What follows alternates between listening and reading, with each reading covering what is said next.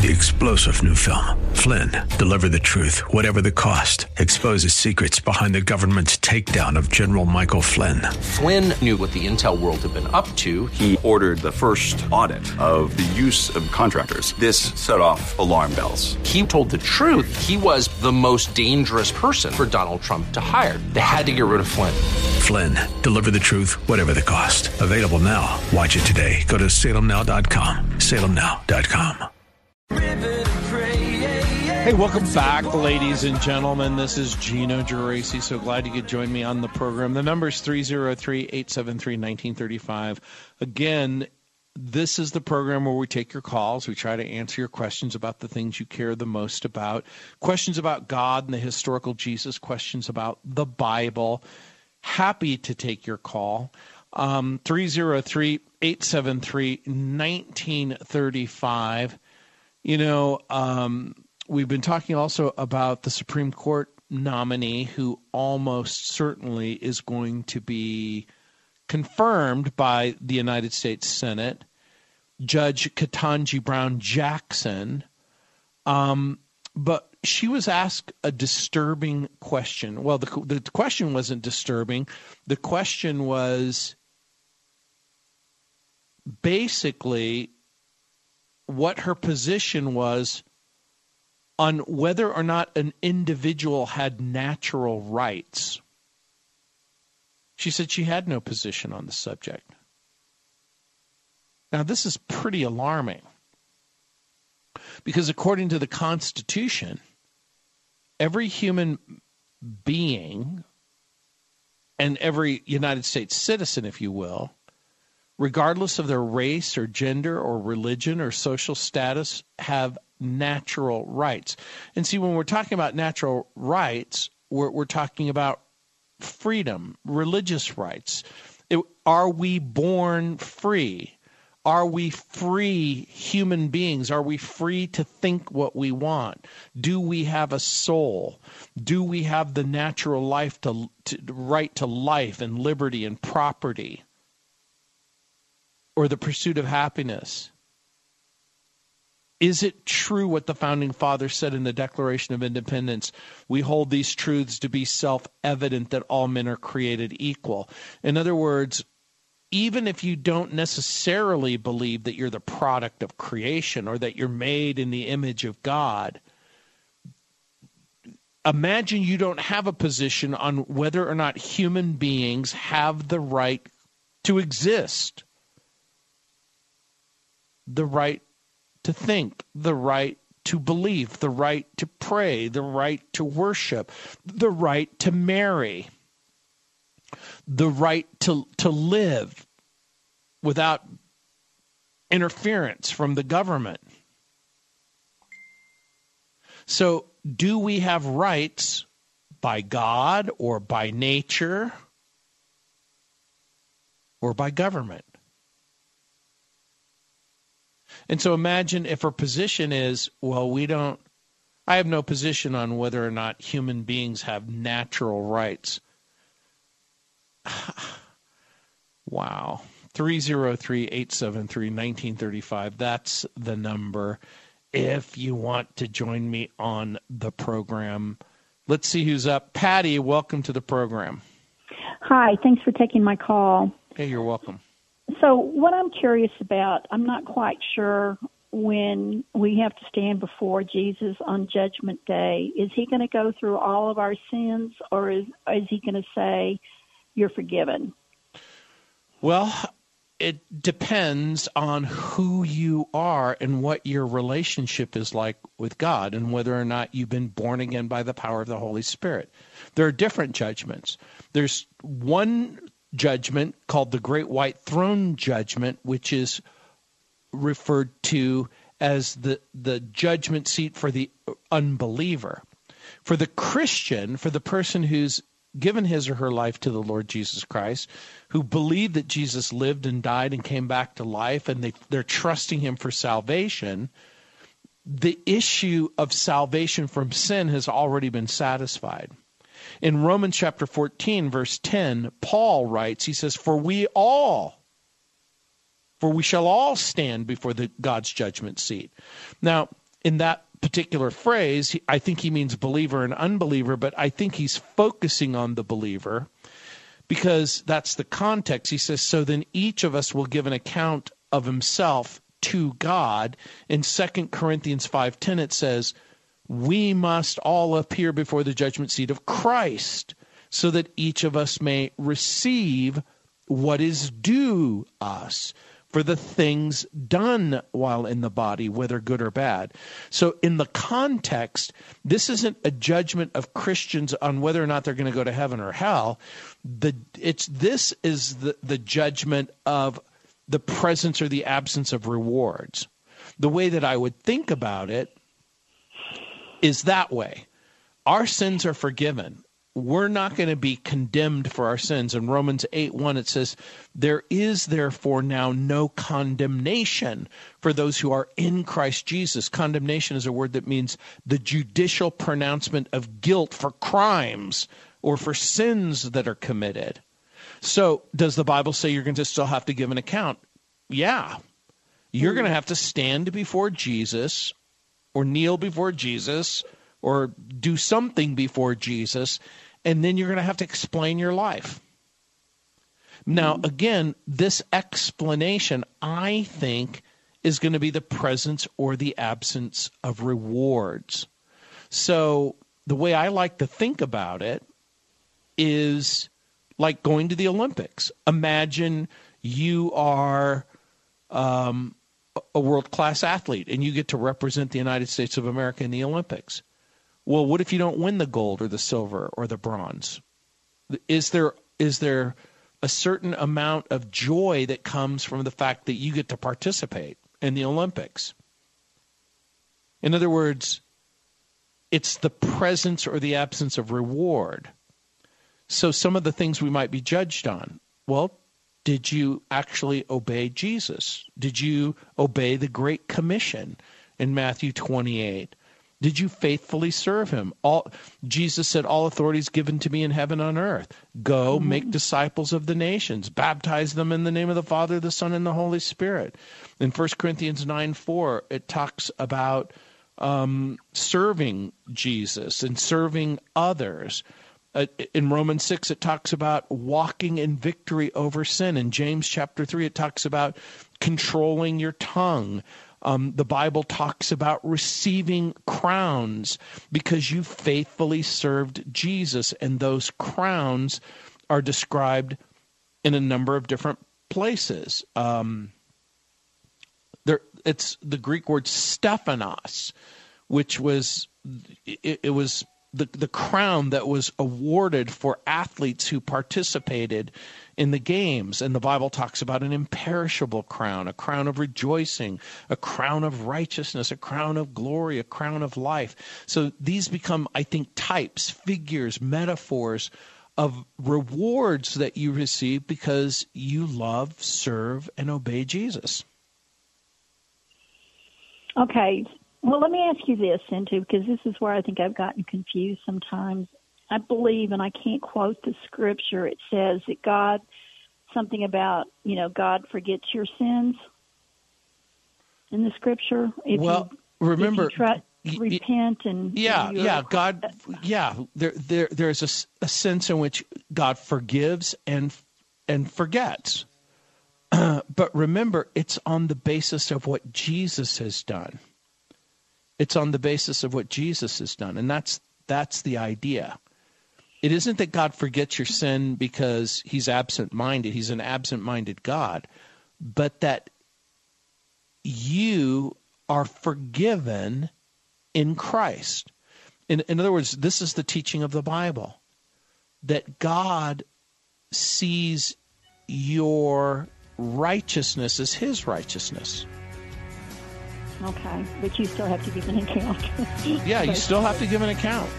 Oh, And you know what? Trust me, it's a good thing. It's a good thing that you're going to be held accountable for okay. everything. Okay. It's a good thing. It's not a bad thing. It and should cause you. It should. Hey, welcome back, ladies and gentlemen, boys and girls. This is Gino Geraci. So glad you could join me on the program. The number is 303 873 1935. 303 873 1935. It's so hard to understand and process everything that's going on in this great big world, but I'm trying. 303 873 1935. That's the number if you want to join me on the program. And um, so much we've been talking about, and happy to continue to take those calls. 303 873 1935. When we were talking with the earlier caller about um, judgment the judgment seat of Christ. You know, if our sins are being forgiven, then what are we being judged for? Well, according to Romans chapter 14 verse 10 and 2 Corinthians chapter 5 verse 10, even Christians will in fact have to give an account of their life. And that's what Paul says, for we will all stand before God's judgment seat. So then each of us will give an account of himself to God. In 2 Corinthians 5:10, we must all appear before the judgment seat of Christ, so that each of us may receive what is due us for the things done while in the body, whether good or bad. In context, it's clear that these are Christians. These are not unbelievers. The judgment seat of Christ, therefore, involves believers giving an account of their life to Christ. And so, so many of us might think, well, what in the world? And and by the way, does that terrify you, or does it give you a sense of anticipation? In the sense of you're ready to receive what God has for you. Now, like I repeatedly, what I, like I repeatedly have said, the judgment seat of Christ doesn't isn't an issue of salvation. That issue was already resolved for those people who have given their life to Christ. The sacrifice of Jesus has made it clear that we're not unsaved were saved. In 1 John chapter 2 verse 2 it says he is the propitiation for our sins and not for ours only but also for the sins of the whole world. By that that word propitiation is a word that that is used to describe the satisfaction um, of, of, of an offended party so the idea that Jesus is the propitiation for our sins, Jesus satisfy the sacrifice of Jesus is satisfying to God for crimes and sins that have been committed for those who love and trust Jesus. So the judgment seat of God doesn't determine salvation, but rather our faith and trust is what determines our salvation. Obviously, for God so loved the world, he gave his only begotten Son, that whoever believes in him shouldn't perish, but have eternal life. It doesn't say believes and then goes on to live a perfect life. Now, again, this is not an advertisement of, of living your life in rebellion and disobedience against God all our sins are forgiven. We won't be condemned for them. That's the whole point of Romans chapter 8, verse 1. There is therefore now no condemnation for those who are in Christ Jesus. And by condemnation, it's it's a word that means, like I said, the judicial pronouncement of guilt by a judge. It's a legal term. So I don't think it's necessarily appropriate to look at the judgment seat of Christ as God judging our sins. But I think it is appropriate to think about it as a place of the presence or the absence of reward based on how well we've served the Lord or obeyed the Great Commission or how victorious we were over sin, how well we controlled what we said.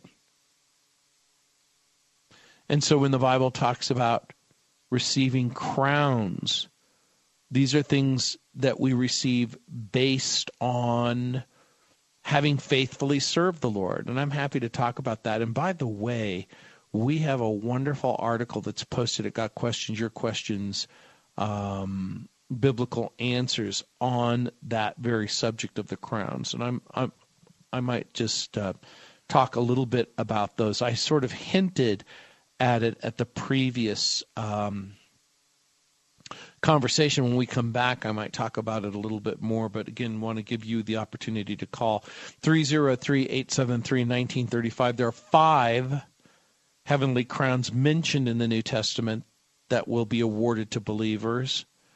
There's the imperishable crown and the crown of rejoicing and the crown of righteousness and the crown of glory and the crown of life. And that Greek word translated crown is Stephanos. It's that it's the source for the name Stephen the martyr. That word Stephanos was the one who wears the crown or it means the, the, one who wears the crown or a badge of royalty. It was a prize given in the public games.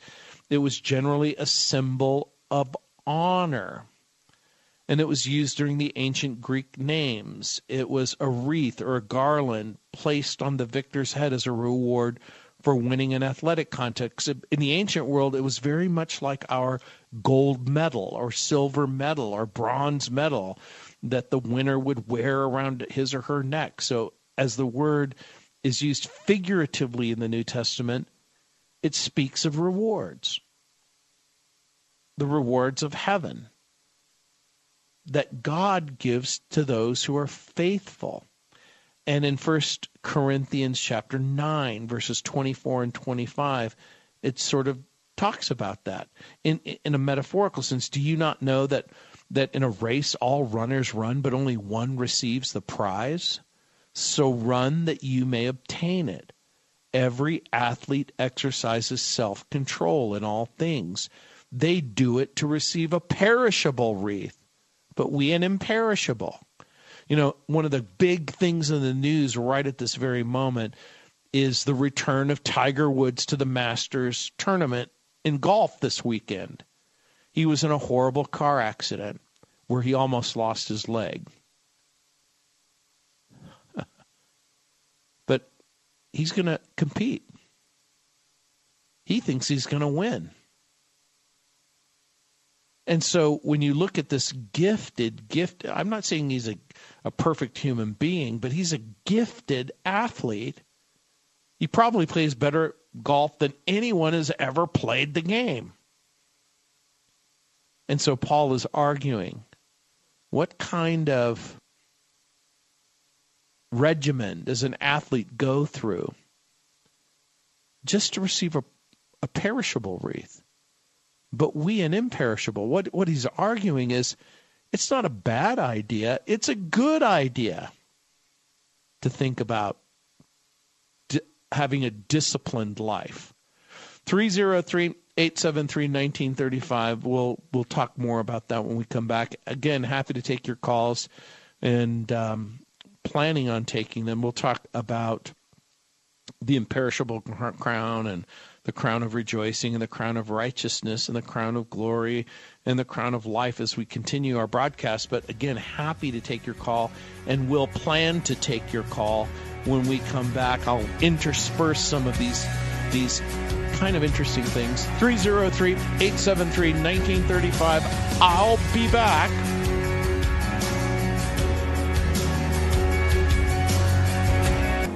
Hey, welcome back, ladies and gentlemen. This is Gino Geraci.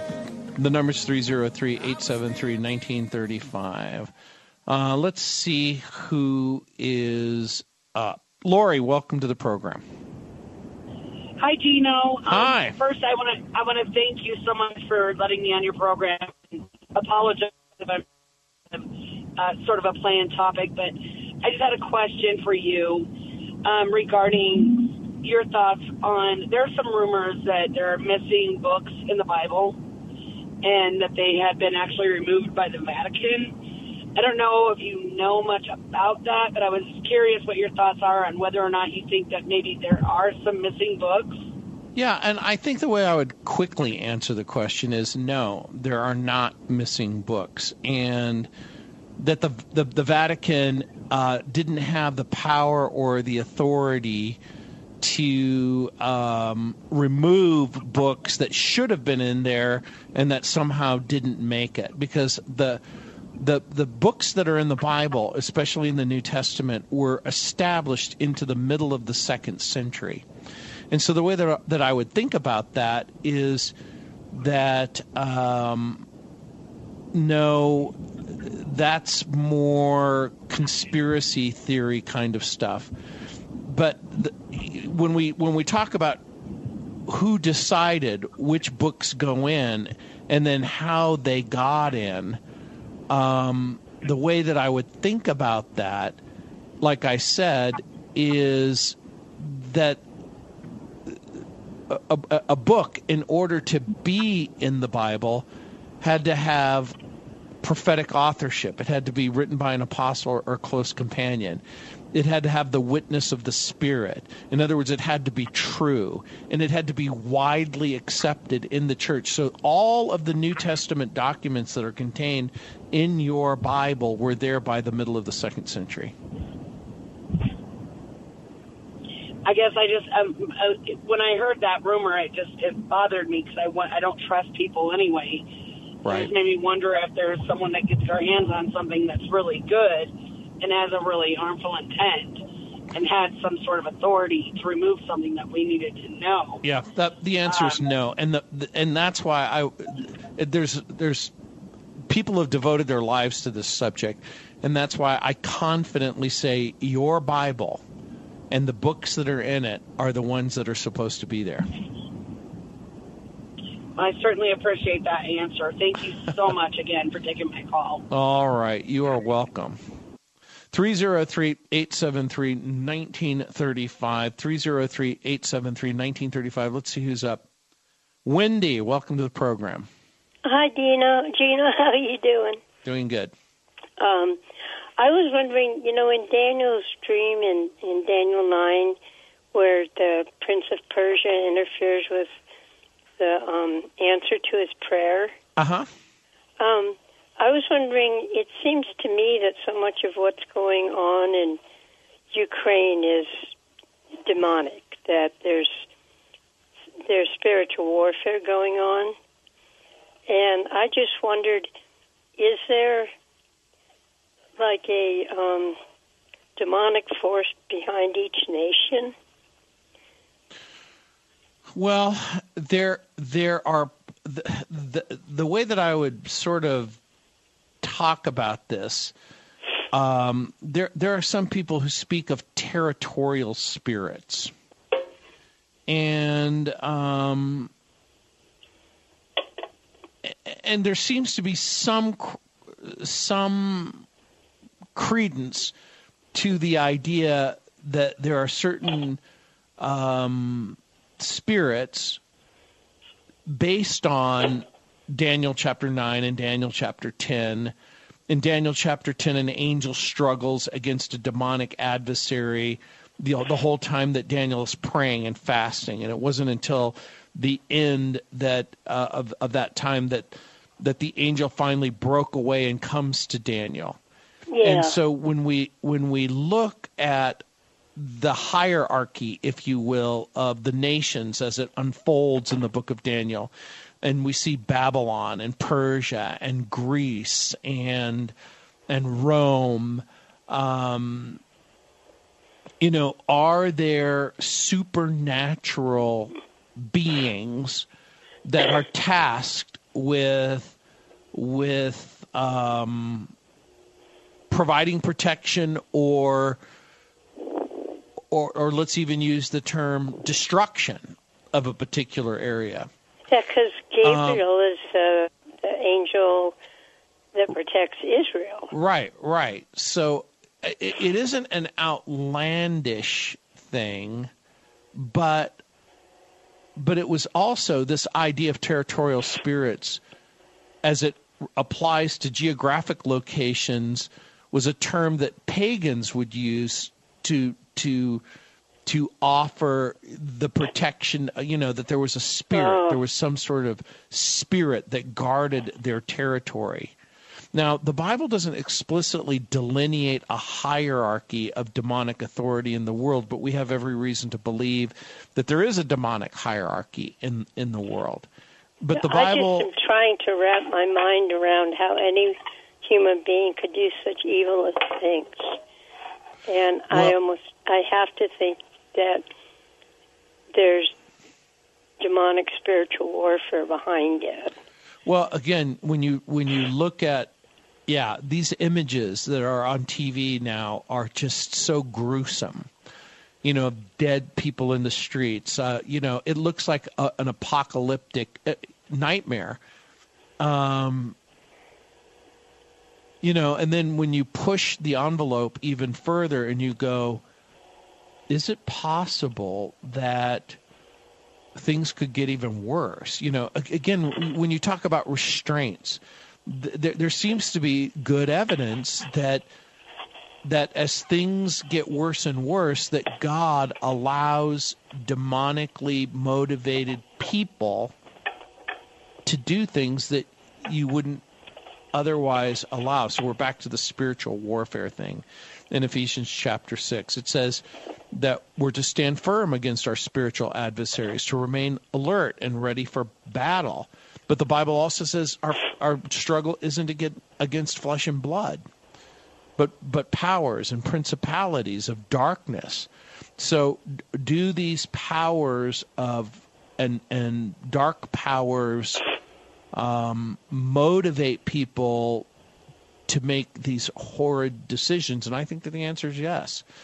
But so I'm I have some problems with the term territorial spirit because yeah, I, some I don't think I was really thinking like that. I was just um because uh, yeah, well I'm trying to wrap my head around this well, and some this so evil that I'm I'm I'm seeing and hearing well, about. And I and I think one of the ways that I would wrap my head around it is again understand that it is evil, that there is there are spiritual powers of darkness at work, but I would also be reluctant to fall into that camp of people who feel it's their duty to pray against territorial demons and spiritual warfare. That's or not to, my job. yeah, it's not. Well, again, there's no spirit. There's no scriptural justification for engaging demons or engaging um, spirit beings. Um, I've been praying just the opposite. I've been praying for the Lord to get a hold of their hearts.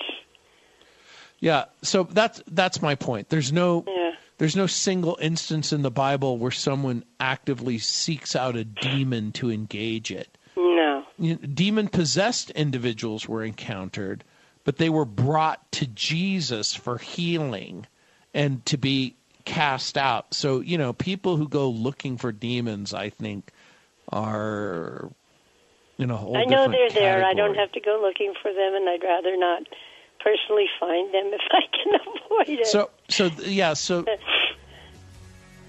certainly not to wrestle with them. Yeah, I, I think that the most important thing isn't whether or not a demon is territorial, but again, we how we are instructed in the Scripture to engage in spiritual warfare. Yeah, it's through prayer, not confrontation Definitely. with demons. Yes. Thank you, Gino. You're welcome.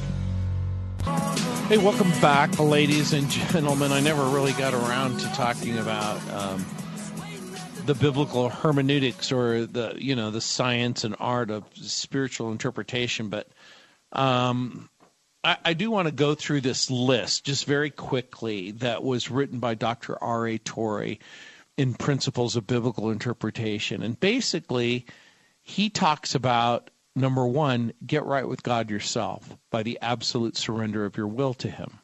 And then he says, number two, be determined to find out just what God intended to teach and not what you wish Him to teach. And then he says, number three, get the most accurate text. And then number four, find the most exact literal meaning of the text. And then number five, note the exact force of each word used. And then number six, interpret the words used in any verse according to Bible usage. And then he says, number seven, interpret the words of each author in the Bible with a regard to the particular usage of that author. Now, that particular thing that he's saying right there interpret the words of each author in the Bible with a regard to the particular usage of that author, the way that Matthew or Mark or Luke or John might use a particular word might be nuanced from one author to the next.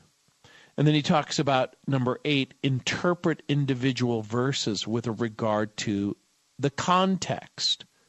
And number nine, interpret individual passages in the light of parallel or related passages.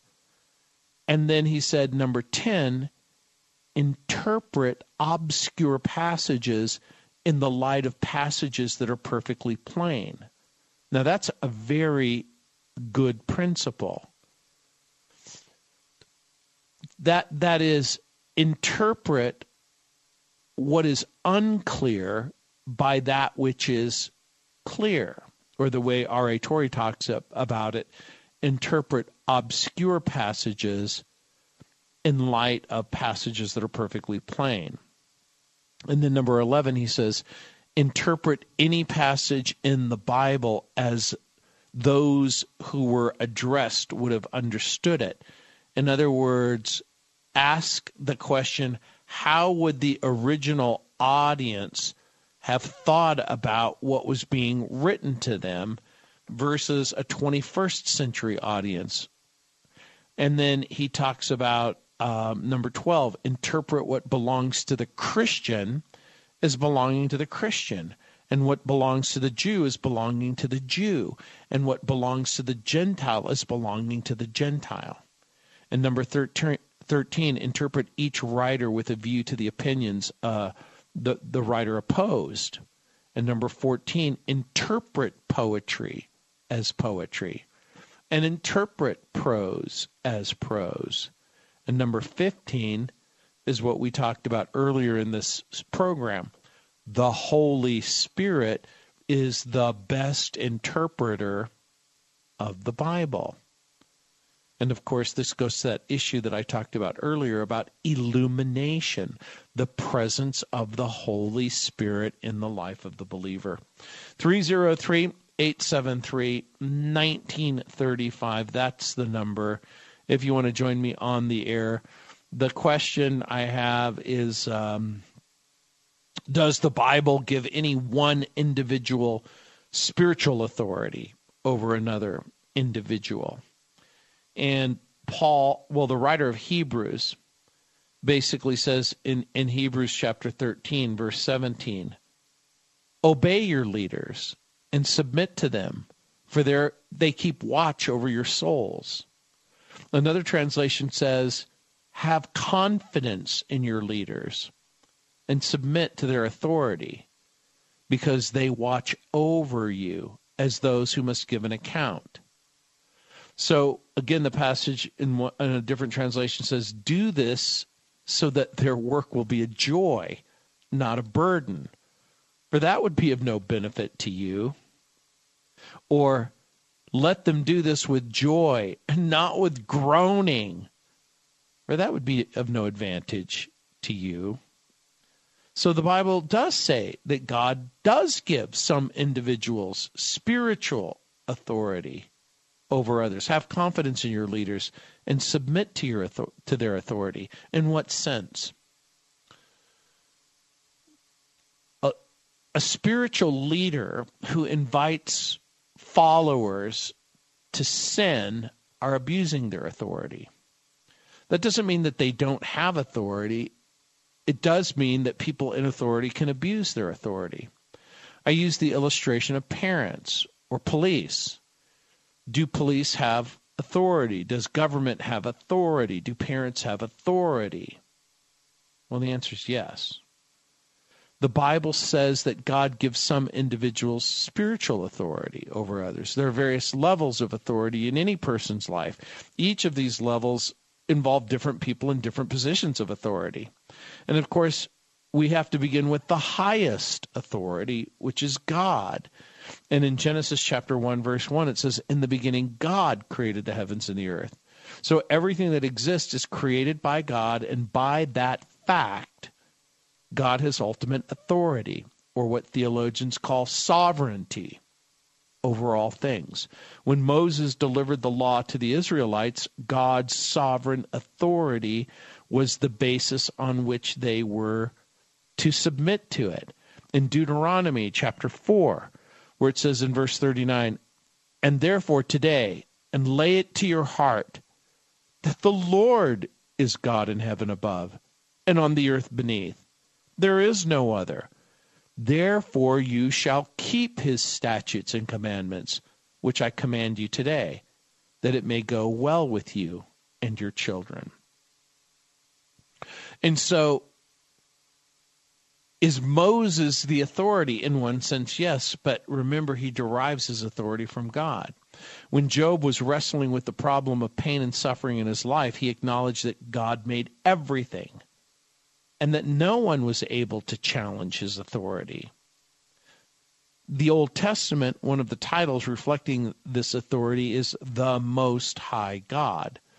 Genesis 14:22 in the New Testament he's called the Lord of heaven and earth in Acts chapter 17 verse 24. So Jesus Christ who is God in the flesh holds all authority.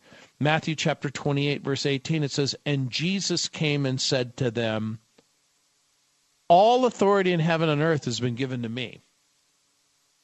Now this creates some real problems in the world in which we live. Because we're living in a world that if you don't just suggest, but you even promote the idea that there's an authority greater than government, people balk because of our sinful nature and because of the abuses or failures of authority that we've experienced, it makes perfect sense to me that a lot of people, most people, dare I say, most people struggle with submitting to authority. So, on one level, that God has granted men is civil and governmental. In Romans chapter 13, Paul writes that the powers that be are ordained of God, whether rulers or believers or not, and whether they recognize it or not. Their civil authority is actually a type of spiritual authority. How do we know that? Because of Romans chapter 13. Paul literally uses the term, they are God's ministers, exercising power on God's behalf. Now that shakes up certain people. but again, even as God's ministers, they don't have the right to abuse their power. And so that's the other issue. Now, again, when we resist their authority, we're actually resisting God. So there's a there's a there's two different categories we need to, to think about. One is the category of authority, Another is the category of abuse of authority. But the Bible says in Colossians chapter 3, verses 22 through 24, that our submission and service to human authorities should be done, this is Paul's words, heartily as to the Lord and not to men, unquote. So another level of authority is established by God in the home. Ephesians chapter 5 verses 22 through 24 says, "Wives are to submit to their husbands as they submit to God, because the husband is the head of the wife, just as Christ is the head of the church." So the ladder of authority stated again in 1 Corinthians 11:3, showing the woman submitting to the man who submits to Christ, who submits to the Father. Children are supposed to submit to their parents, according to Ephesians chapter 6, verse 1. Citizens are supposed to submit to their government, according to Romans chapter 13, verses 1 through 6. And Colossians chapter 3, verses 20 says, Children, obey your parents in everything, for this pleases the Lord. So I'm wondering when when the Bible says in Ephesians 6 1, children obey your parents in the Lord, for this is right. So, in matters of authority, the underlying principle is submission. In what sense? We, in humility, defer. The Bible says God opposes the proud, but gives grace to the humble. Humble yourself, therefore, under God's mighty hand, that he may lift you up in due time. Some people are given authority. Some people are under authority. Perhaps the most surprising thing is that that people in positions of authority should exercise that authority with a deep sense of humility. This is Gino Geraci. Thanks for joining me. I'll be back taking your calls, answering your questions. Three star general Michael J. Flynn, head of the Pentagon Intelligence Agency, knew all the government's dirty secrets. He was one of the most respected generals in the military. Flynn knew what the intel world had been up to, he understood its funding. He ordered the first audit of the use of contractors. This set off alarm bells. The explosive new documentary, Flynn, Deliver the Truth, Whatever the Cost, uncovers the facts behind this scandal. Flynn told the truth. He was the most dangerous person for Donald Trump to hire. I find out the worst enemy that I'm going to face in my life is right here in America. They took my assessment and they wanted me to change it. And I was like, I'm not changing it. They had to get rid of Flynn. With in depth interviews, archival footage, and never before seen personal records of the man behind the headlines. I just felt like I was drowning. Flynn, deliver the truth, whatever the cost. Available now. Watch it today. Go to salemnow.com. Salemnow.com.